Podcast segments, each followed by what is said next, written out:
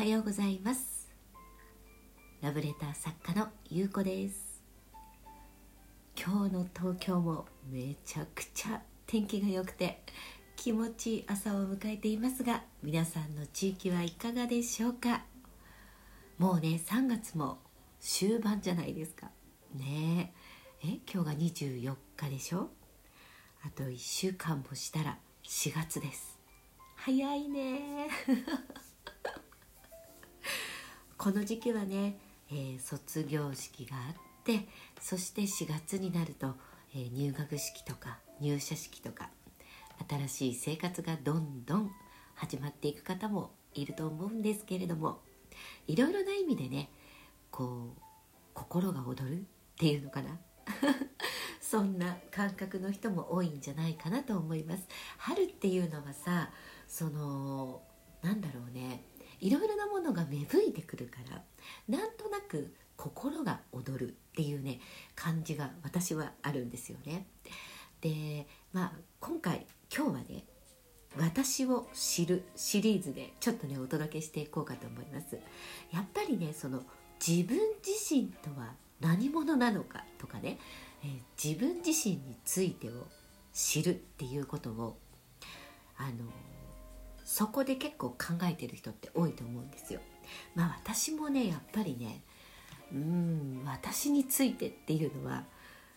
かなり子供の頃からねずっとそのことについて考えてきてたような気がしますね。振り返ると。あのね自分マニアなんですよ私。ものすごく。自分大好きっていうのかな。そう。でこれはね結構ねその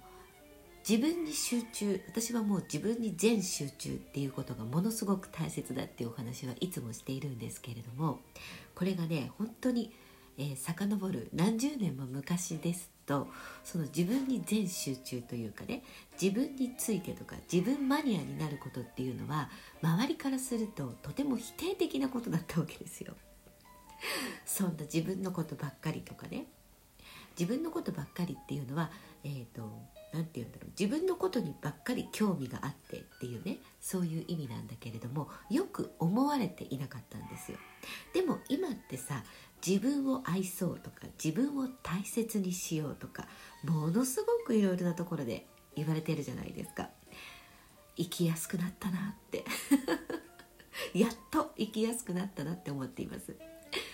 でまあね本当にねこのねあの自分を愛するとか大切にするっていうのは一体何なんだろうっていうねところだと思うんです。で自分のことは自分ではよくわからないって言われているけれどもそれって本当？っていうふうにねまず疑ってほしいんですね。あのいろいろなね情報を得たりとかいろいろ本を読んだりとかお勉強をねしていく中で自分のことは自分が一番よく分かっているっていうところにたどり着きました。あのね客観的な目を持つ自分。そうあの何て言うんだろう。もう一人の自分っていうのかな。こう上から全体を見下ろしてるような自分とあと自分のど真ん中。ねど真ん中にいる自分とあと本当に底辺。あのうんとねど真ん中。心の真ん中にいる自分と腹のど真ん中にいる自分っていう感じかな。こんな感じで客観的にね自分を感じてみるっていう風になるとあ自分のことは自分が一番よく知ってるんだっていうところに必ずたどり着きます。で自分のことは自分でよく分かっているんだっていうそこの土台から、えー、例えば、まあ、友達だったりとか、まあ、全然ねまあ、知らない人だったりとかそういうところからあなたってこういう風な感じに見えるよねとかあなたってこういうタイプだよねっていうことをあそんな風に見えるんだという風に捉えることが大事なんですね。あのね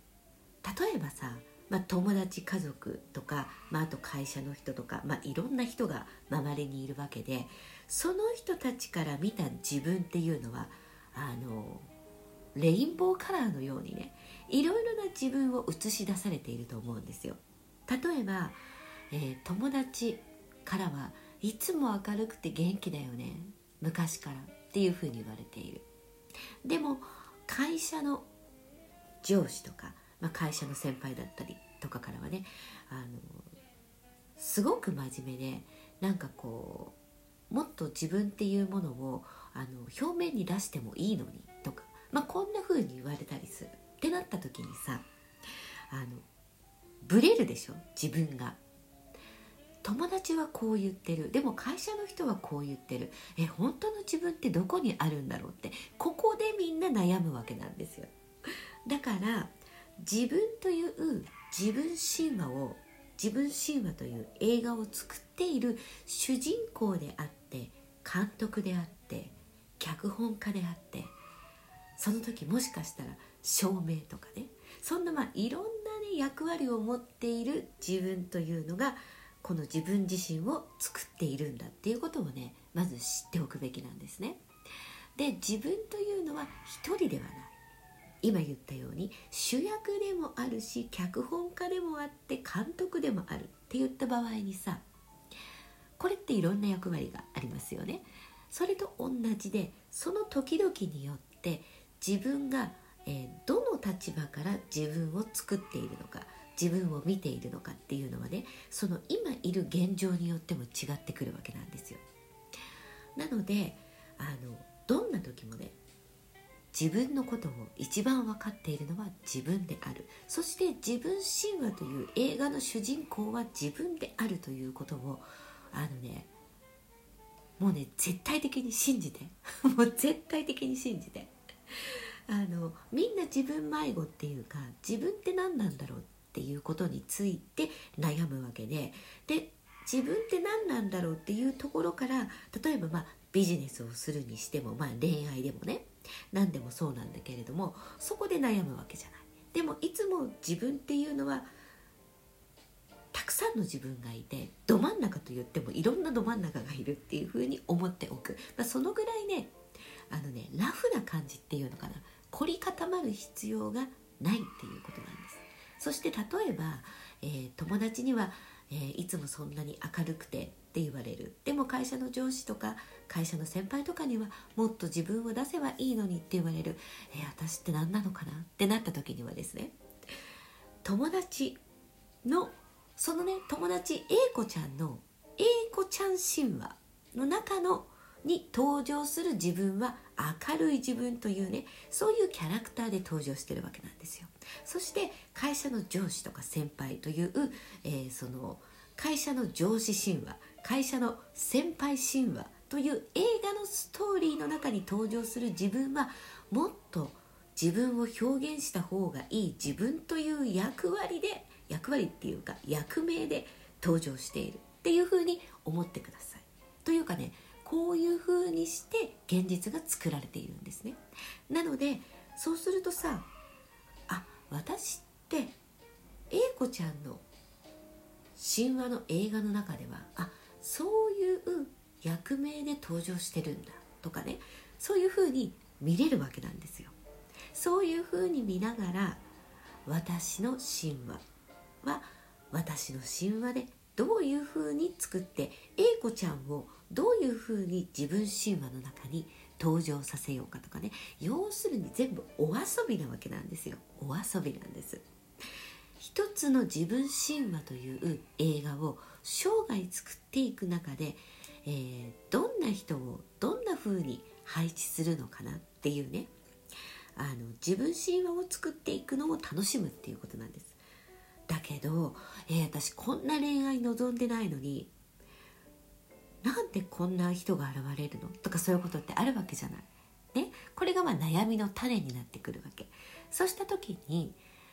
その中に登場させているこの望んでいない恋愛をさせてくれるこの相手というのはこの自分神話をこの後ね自分がどういうふうに展開させたいかなっていうふうにまず考えてみてください。で例えばじゃあハッピーエンドがとかね、まあ、自分はじゃあ結婚というものをここに入れたいんだって思った時にこの今登場している、まあ、彼氏だったりとかねその登場人物というのをえどういうふうに位置づけしたら自分にとってはこの結婚というこのねストーリーを自分神話の中に、えー、このシーンを入れ込むことができるかなっていうふうに考えてみたりとかするわけですよ。そういうふうに考えながら相手を見ていくっていうことなんですね。こうやって自分を常に知っていくためにいろいろな人が登場してくるわけなんですよでも登場してくる中で登場してくる人に自分が、えーと、その自分、えーと、その相手の映画のストーリーに自分を出演させているのが、えー、自分自身ではなく自分の映画の中にその相手を登場させてその相手をどういうふうに位置づけさせていったら自分にとっての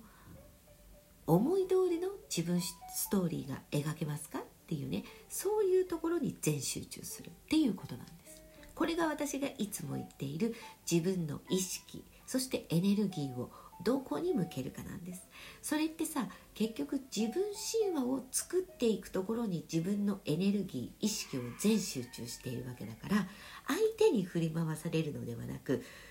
ある意味相手を自分好み自分神話の自分好みのストーリーの中に出演させる。そう。っていうねその役名を与えてあげるっていうような感覚になってくるっていうことなんです。